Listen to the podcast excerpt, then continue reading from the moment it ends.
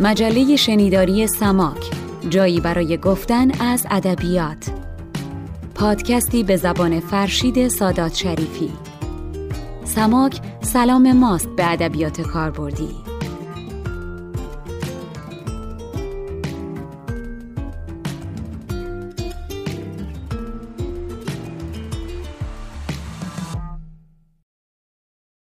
در این شبها. شعری پیشکش شده از دکتر محمد رضا شفیعی کتکنی به مهدی اخوان سالس در این شبها که گل از برگ و برگ از باد و باد از ابر می ترسد در این شبها که هر آینه با تصویر بیگانه است و پنهان می کند هر چشمه ای سر و سرودش را چنین بیدار و دریاوار تویی تنها که می‌خوانی. تویی تنها که می‌خوانی رسای قتل عام و خون پامال تبار آن شهیدان را. تویی تنها که می‌فهمی زبان و رمز آواز چگور ناامیدان را. بر آن شاخ بلند ای نغمه ساز باغ بیبرگی بمان تا بشنوند از شور آوازت درختانی که اینک در جوانهای خرد باغ در خوابند بمان تا دشتهای روشن آیینه ها گلهای جوباران تمام نفرت و نفرین این ایام غارت را ز آواز تو دریابند. تو غمگین تر سرود حسرت و چاووش این ایام. تو بارانی ترین ابری که می گرید به باغ مزدک زرتشت. تو عصیانی ترین خشمی که می جوشد ز جام و ساغر خیام. در این شبها که گل از برگ و برگ از باد و ابر از خویش می ترسد و پنهان می کند هر چشمه ای سر و سرودش را در این آفاق ظلمانی. چنین بیدار و دریاوار تویی تنها که می‌خوانی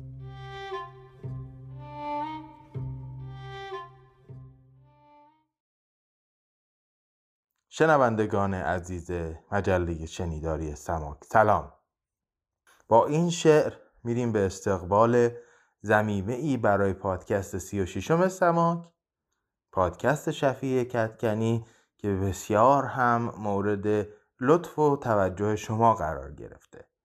در این زمیمه ایدانه زهرا نادری برای ما از کتاب حالات و مقامات میم امید و شگردهای روایی اون میگه. گوینده این بخش و نویسنده این متن نامی است که از او در آینده بسیار خواهیم شنید و از او سپاسگزارم و دعوت می‌کنم نامش رو به خاطر بسپارید. زهرا نادری.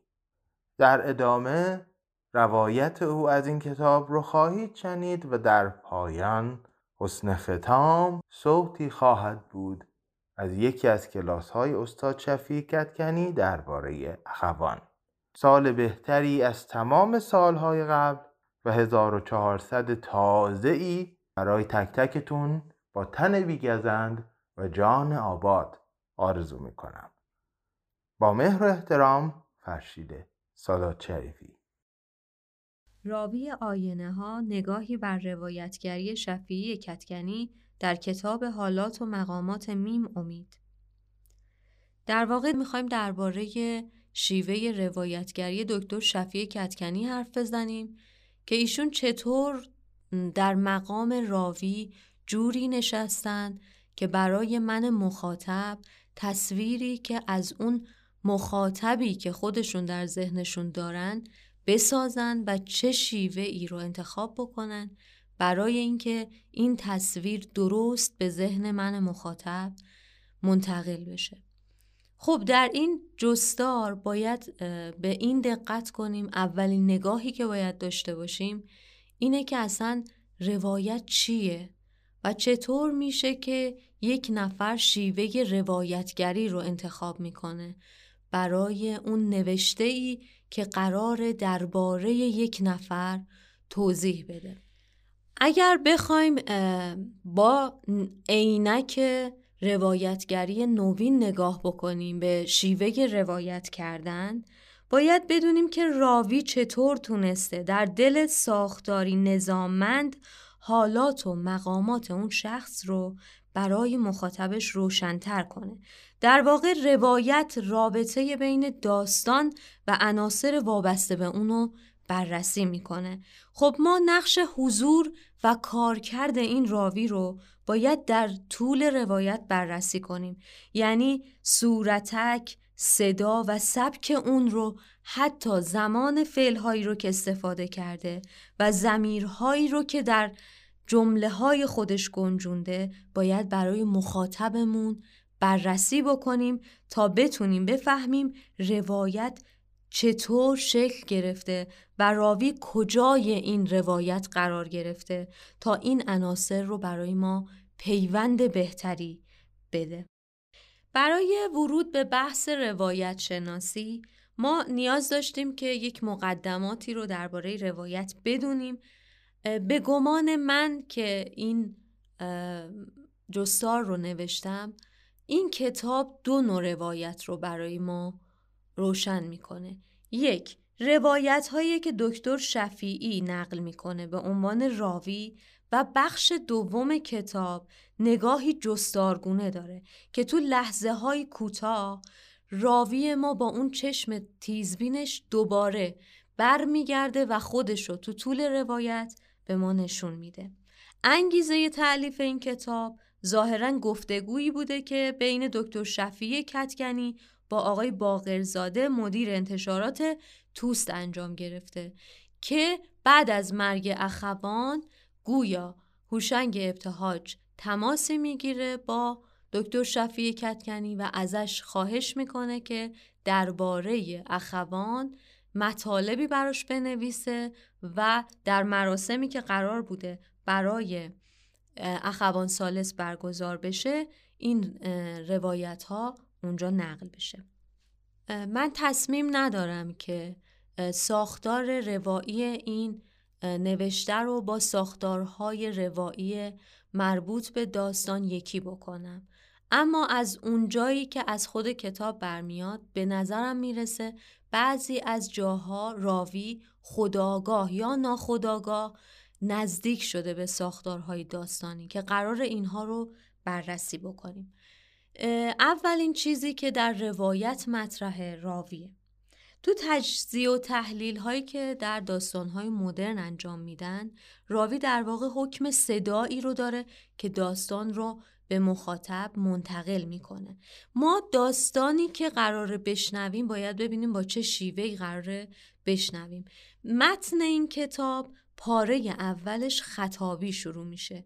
یعنی اینکه در نگاه اول ما گمان می‌کنیم که راوی مخاطبی داره که قراره برای اون بنویسه. دقت بکنیم به شروع کتاب. سایه جان قربانت کردم این چند سطر را با عجله می نویسم که محسن باقرزاده می خواهد با مسافر برای تو بفرستد. این را نامه به حساب نمی آورم چون اهل نامه نویسی نیستم. در صفحه 21 کتاب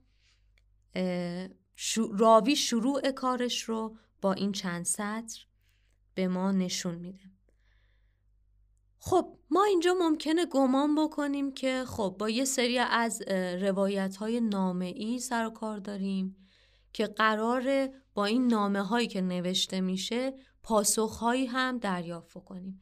ولی کمی که جلوتر میریم حس می‌کنیم که در دل یه روایت نامه ای قرار داریم. یعنی اینکه راوی داره یک چیزی رو می نویسه برای مخاطبی که اتفاقا اون مخاطب رو خوب می‌شناسه درباره کسی که قایبه.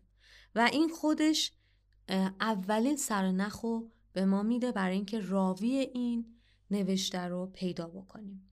در واقع می‌تونم بهتون بگم که خاطره مایه بنیادی بسیاری از داستانها می‌تونه باشه. ما در روایت خاطره گونه میایم در دل حرفهایی که می‌زنیم خاطره ای رو بیان می‌کنیم.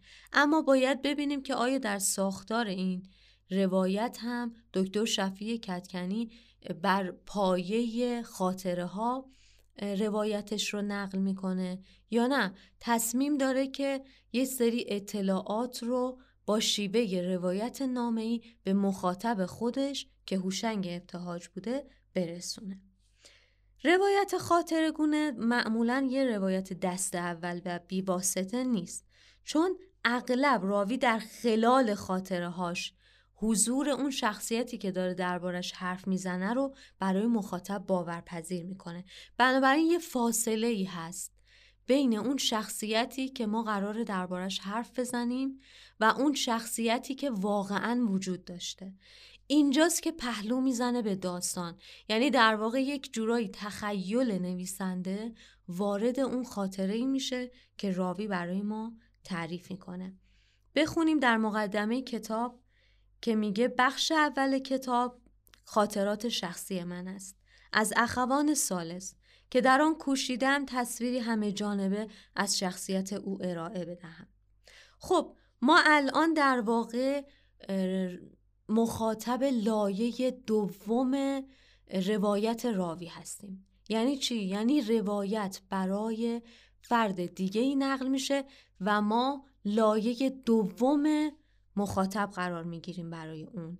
بنابراین خطاب در واقع به مخاطب اوله. ولی ما در شیوه روایتی که دکتر شفیع کتکنی استفاده کرده گاهی وقتا می‌بینیم مخاطب لایه اول فراموش میشه و مخاطب انگار که داره برای مخاطب فرضی حرف می‌زنه شروع می‌کنه به گفتن از خاطره ها و این خاطره ها رو جوری پشت سر هم دیگه میچینه که مخاطب لایه دوم مهمتر از مخاطب لایه اول میشه. یعنی انگار که مخاطب لایه اول هیچ گونه آگاهی درباره شخصیت قایبی که ما قرار دربارش حرف بزنیم نداره. و اینجا ما فکر می‌کنیم که این مخاطب چطور می‌تونه کلانتر و فرزیتر باشه و روایت رو چطور هدایت بکنه که خود راوی هم ازش بیخبره.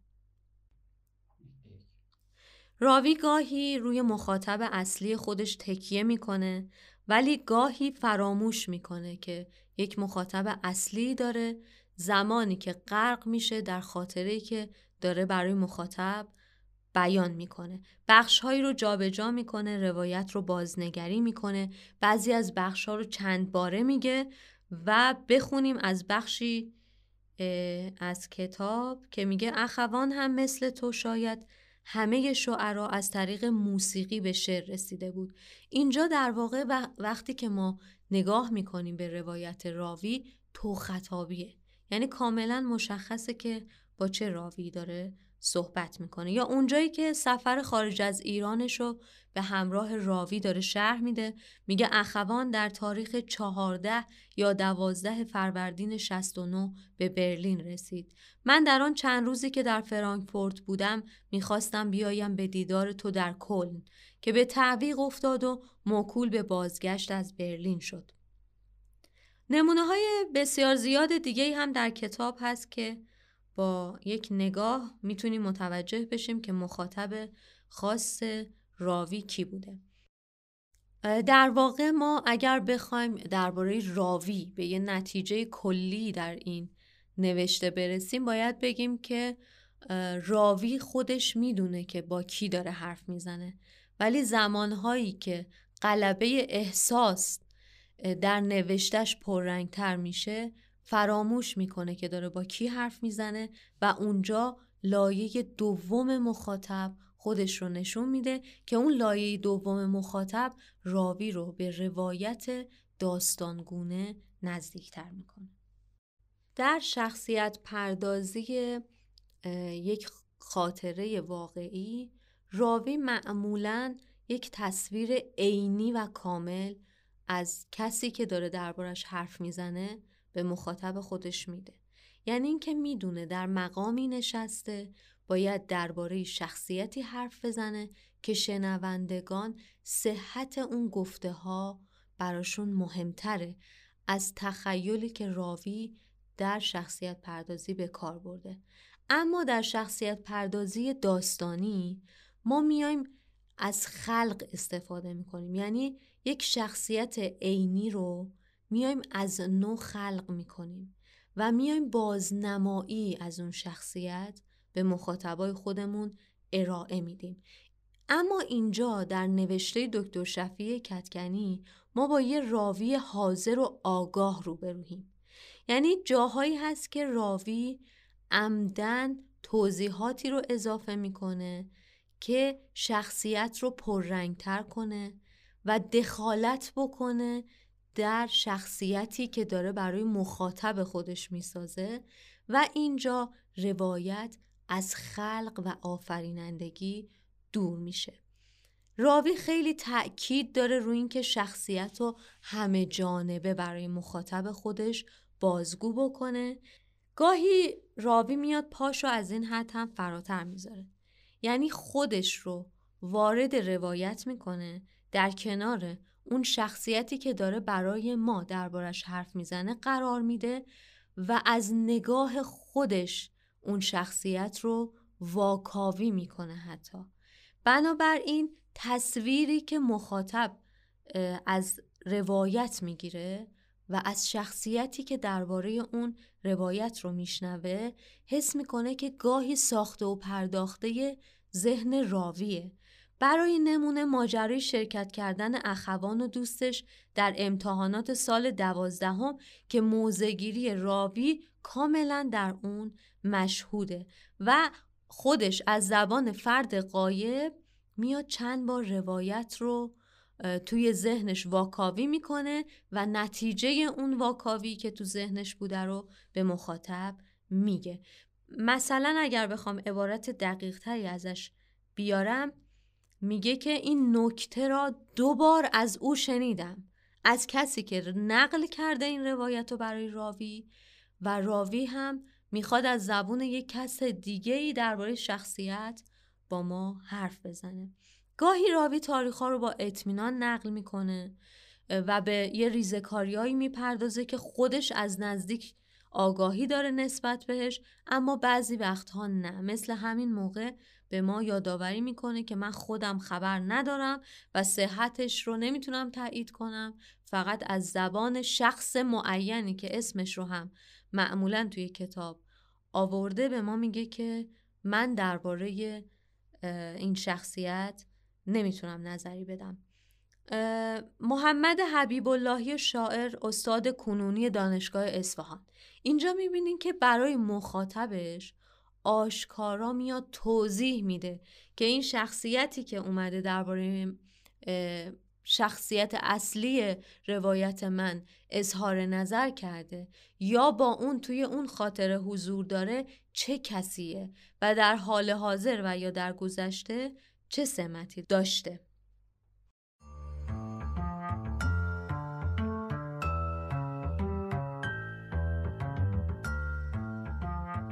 سماک تلاشی است برای آموزش های ادبی و کاربردی. گر به جویم پر نمانم زیر خاک. بر امید رفتن راه سماک. گروه علمی آموزشی سماک را از طریق وبسایت samak.ca دنبال کنید. سماک s a m a a k.ca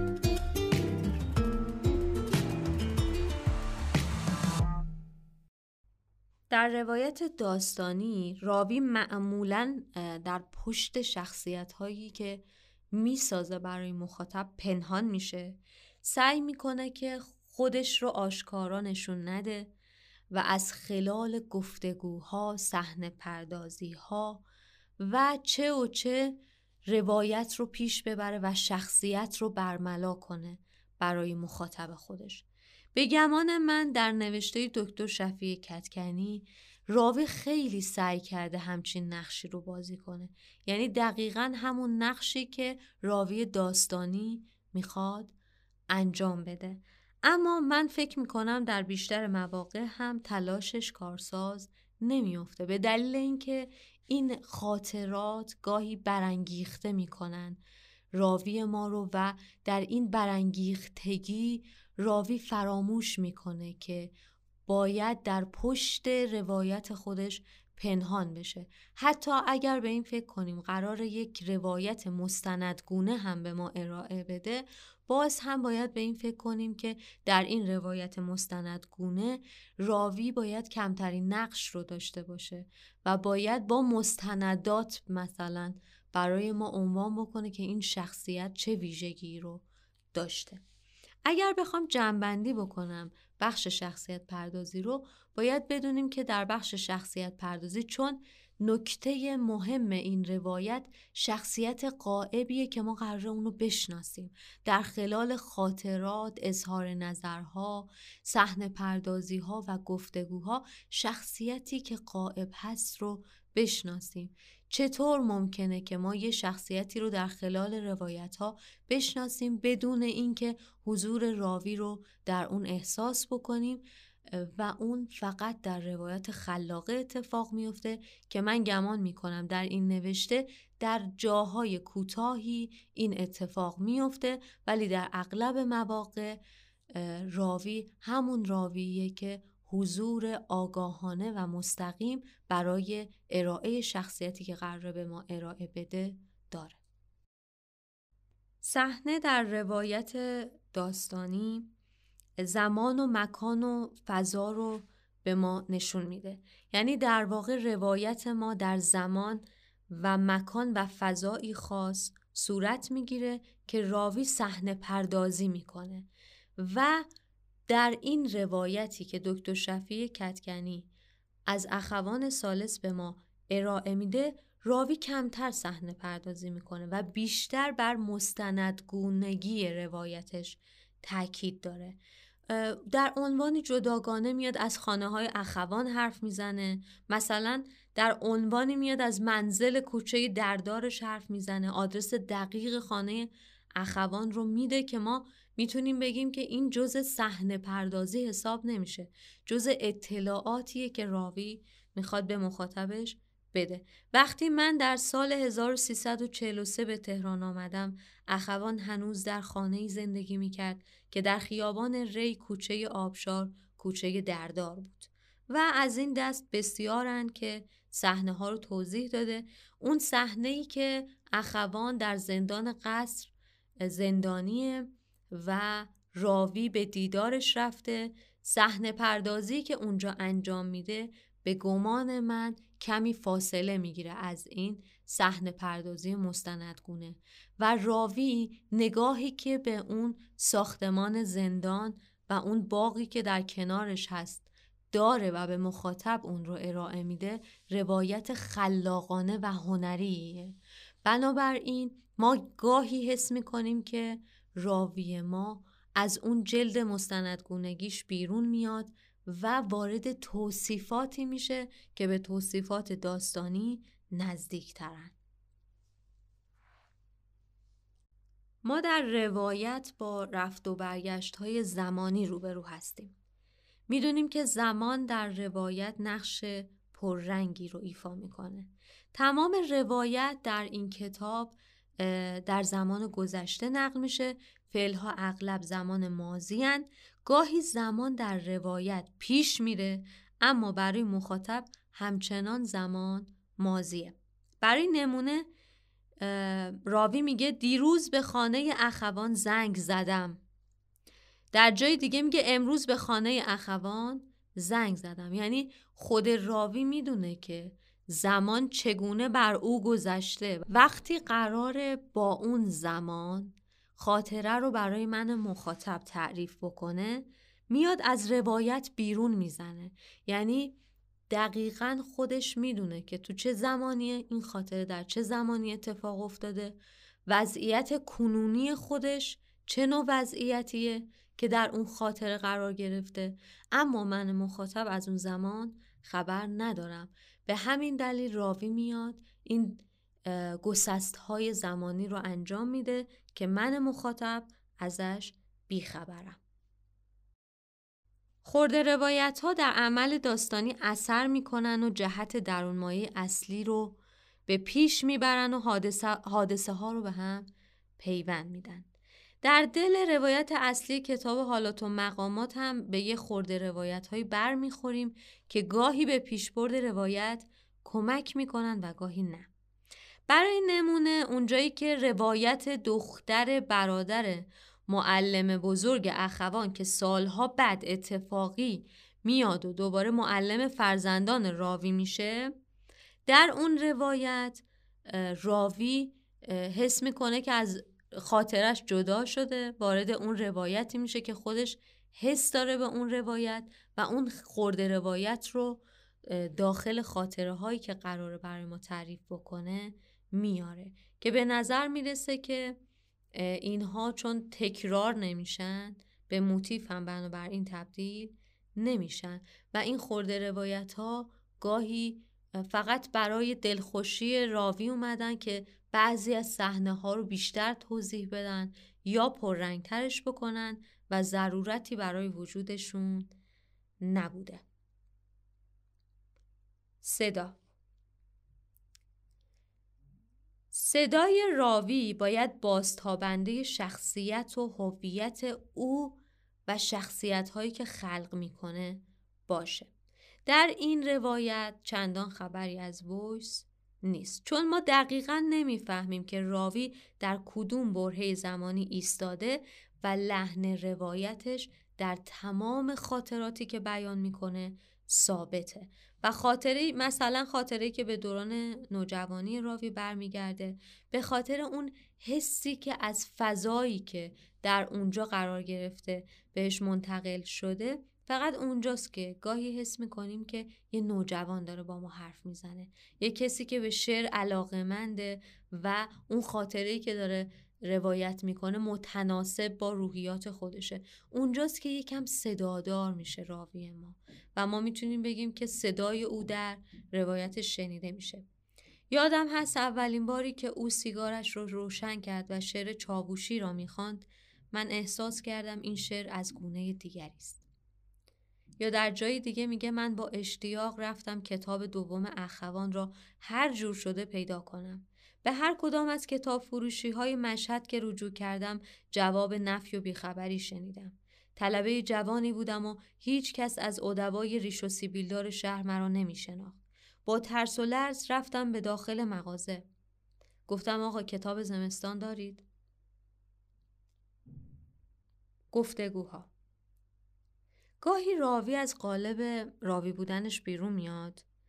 شخص قایب روایت رو برای ما حاضر می‌کنه. حرفهای اونو در خلال گفتگوهایی به من مخاطب منتقل می‌کنه. یعنی اینکه میسته در جایگاهی که خودش روبروی مخاطب قایبه و با اون گفتگو می‌کنه و گفتگوها رو برای من نقل می‌کنه. این نوع نقل به مستندگونگی روایت اضافه می‌کنه و, داست و اونو به داستان نزدیکتر می‌کنه.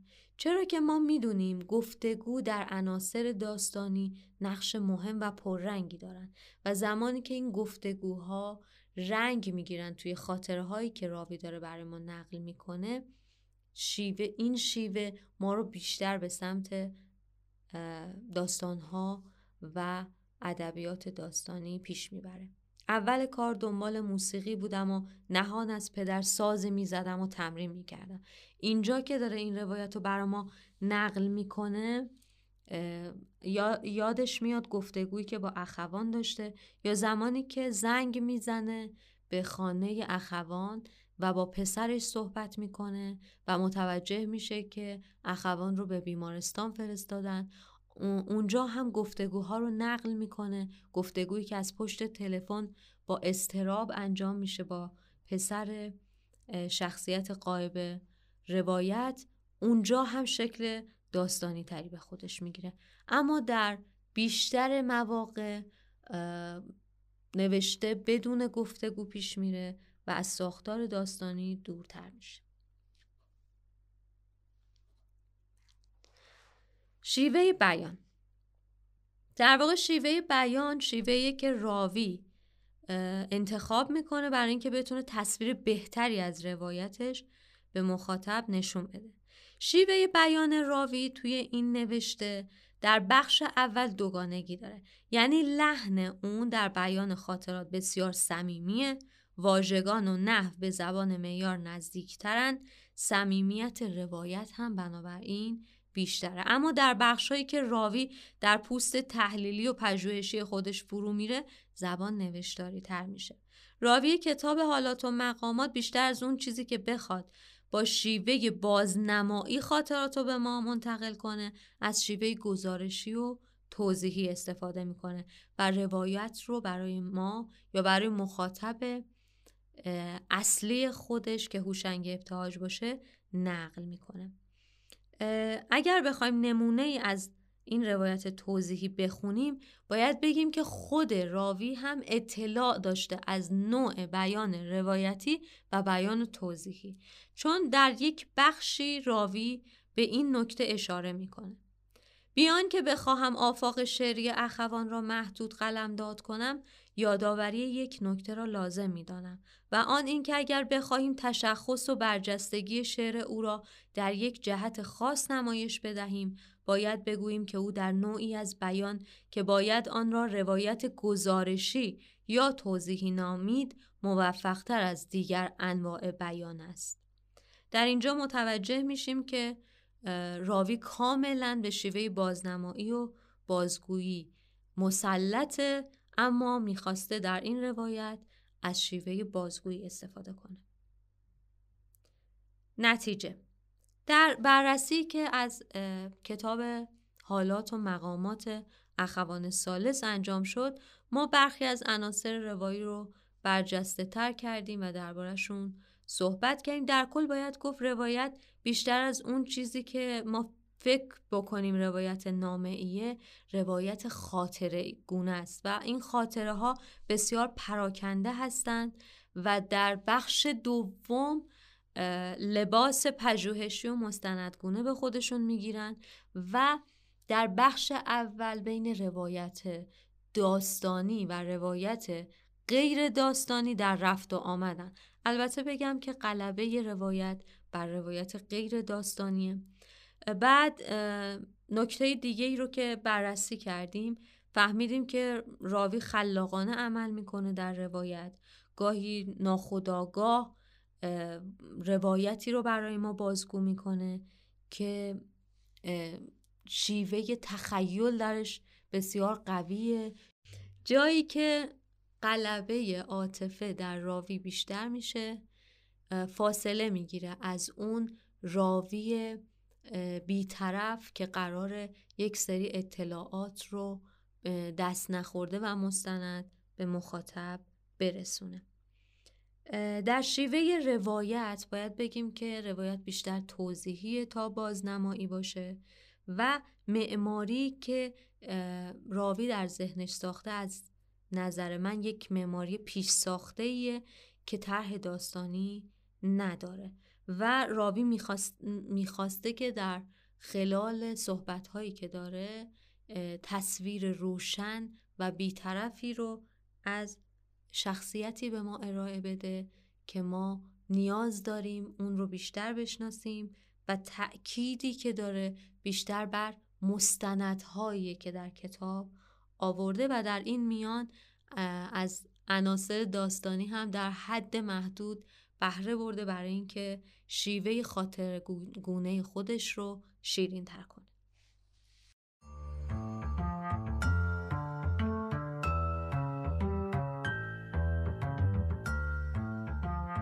سماک تلاشی است برای آموزش های ادبی و کاربردی.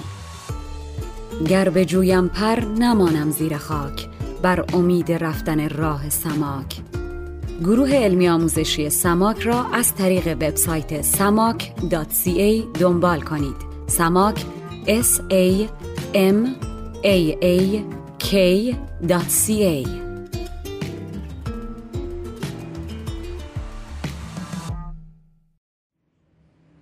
اون سوالی کردن سوال خیلی در حقیقت کنتروورشیالی مال فرنگی ها.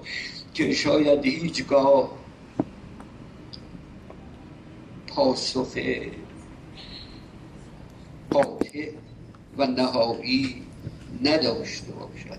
الان سوال رو می‌خونم و با قول ما طلبه ها تحریر محل نزاع می‌کنم تا ببینیم که چه باید کرد. نوشتن که مرحوم اخوان سالس در مقاله تحت عنوان هنر موظف که در سال 1339 چاپ شده است عنوان می کند که وظیفه شاعر حوزه تعلیم و تربیت جامعه نیست و این وظیفه دستگاه های اجرایی کشور است و بنابراین ادبیات تعلیمی دقدقه مندی اصلی شاعر نیست و نباید باشد.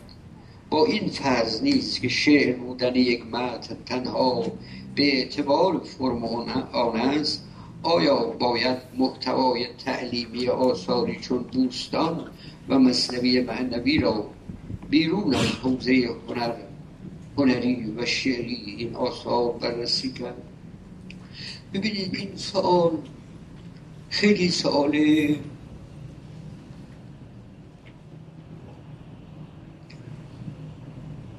خطرناک یا لغزنده ای هست. خصوص جوانها رو که اطلاعات کمتر دارن و با جریانهای بزرگ خلاقیت ادبی در زبانهای مختلف عالم و ادبیات های خیلی کثیر بیان ملت ها و زبان های مختلف هست. ممکنه فرو فریب این مسئله رو بخورم که آیا مثلا ما می توانیم بوستان سعدی رو چه خدا بیاموزه شامور شامور گفت از چون مثلا آدم اگه بخواد رو شعر بدونه گارسیا لورکا رو چه کار بود گور پدر بابای گارسیا لورکا لورکا سگه کیه در مقابل سعدی ولی او از همین روش استفاده می‌کرد با آدم ژورنالیست و به صلاح واقعا حراف و چیر دستی بود و خود من از این بحث گفت خب اگر ما گفتیم بوستان سعدی شعره رو تو چقدر خودت از لورکا می‌دونی؟ اصلا لورکا چیه؟ در کل ادبیات قرن بیستم سی تا شاعر رقیب لورکا در ادبیات اروپای غربی ما داریم. لورکا به خاطر بعضی جریان های سیاسی و سرنوشتی که براش پیدا شد و اینها خب چراهای چپ یک علاقه و بستگی روحی بیشتری بهش پیدا کرد ولی به همه همین ها او یکی از ده بیستا شاعر بزرگ نیمه اول قرن بیستم اروپای غربی نیست سعدی. همه کره زمین یک طرف سعدی یک طرف. حالا ما بگیم چون ایماج های جیغ و نفش در بوستان وجود نداره بوستان شعر نیست و ترجمه غلط بفهمی نفهمی لورکا از زبان فرانسه با کمک دیکشنر پر غلط فلان آدم اون میشه شعر نام. اینجوری ببینید. زیبایی های زبان اولا منحصر در داخل زبان هاست. شما نمی‌تونید. این اون زیبایی که در شعر دامارتی برای کسی که زبان فرانسه زبانش هم این رو شما نمی‌تونید بیافرینید در ترجمه دریاچه لامارک برای همه کسانی که یا فرانسه زبان مادری اونها هست یا زبان فرانسه رو به نوع خوبی آموختهند یکی از زیباترین مصادیق شعر فرانسوی در دوره رومانتیک ها بیگمان شعر دریاچه لامارتین. این ترجمه لامارتین رو در زبان خودمون از حدود صد سال پیش 90 سال پیش ادهی سعی کردن که اون فضای رومانتیک و واقعا دلپذیر دریاچه رو در فارسی باز آوریم هیچ کس نتونسته این کار رو لامارتین یعنی دریاچه فقط در زبان فرانسه قشنگ همونطور که قصیده معلقه امرال هم در زبان عربی قشنگیه اون محدود خود زبان ها شما نمی‌تونین توقع داشته باشید که من خیلی هم فرانسه خوب می‌دونم. خیلی خیلی خوب می‌دونم. نه که من اصلا بچه که بودم فرانسه بودم الان یادم رفته گاهی مجبور میشم به کمک دیکسیونر چیزی رو پیدا کنم. گفتم من من نومیر بود. خب نمیشه توقع داشت. سعدی هنرش در زبان فارسی متنبی هنرش در زبان عربی است پوشکین هنرش در زبان روسی گوته هنرش در زبان آلمانی دانته هنرش در زبان ایتالیایی این چهار تا ایماژ محصول ترجمه غلط یه مترجم ناقص رو که هیچکی ازش سر در نمیاره. معیار خلاقیت هنری دانستن. و بعد آدم بگه که خب اگر سهدی رو ما شاعر بدونیم با لورکا چیکار برو بابا لورکا لورکا سگی لورکا برای اسپانیول زمان ها به عنوان یک شاعر مدرن دوران جنگ جنگ اول بین اول. خیلی شاعر ولی این دلیل نمیشه که یک ترجمه غلط و نامفهومی به کمک دیکسیونر اونم از زبان دوم یعنی لورکا به حال زبانش اسپانیولیه. حالا یک کسی غلط قلود یا درست انتقال از زبان اسپانیولی به زبان فرانسوی خیلی طبیعی تر و راحت تره تا از زبان اسپانیولی به فارسی یا عربی. دو خانواده خانواده زبانی هم ترادیسیون های ادبیشون فرق می‌کنه. ما نمی‌تونیم توقع داشته باشیم. خیال کنیم که مثلا این کلمه مثلا در زبان انگلیسی همون مفهومی رو داره که مثلا فرض کنیم در عربی معادلش داره یا در فارسی یا در آلمانی معادل. از اجمال زبان های اروپایی حق دارند که به هم خیلی نزدیکن. گاهی اولا همه از یک خانواده هستن غالبا. و ثانیا ترادیسیون